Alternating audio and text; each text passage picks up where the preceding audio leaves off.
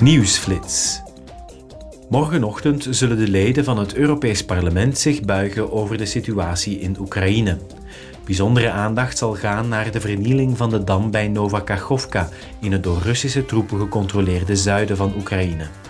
Daarnaast zullen de parlementsleden bespreken hoe het land in de toekomst duurzaam kan worden heropgebouwd. De parlementsleden willen dat de Europese Unie zowel haar strategische autonomie als de voedselzekerheid vergroot. Daartoe zullen ze morgen tijdens een debat waarschijnlijk een oproep doen.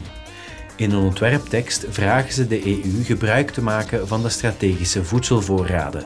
De redenen daarvoor zijn de Russische invasie van Oekraïne en de gevolgen van de coronapandemie. Ook willen de parlementsleden dat er een specifiek EU-programma komt voor waterbeheer en het tegengaan van voedselverspilling.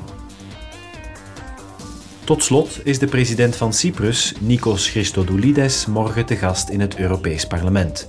Hij zal zijn visie over de uitdagingen voor en de toekomst van Europa bespreken met de parlementsleden. Het wordt het elfde plenaire debat in de reeks This is Europe.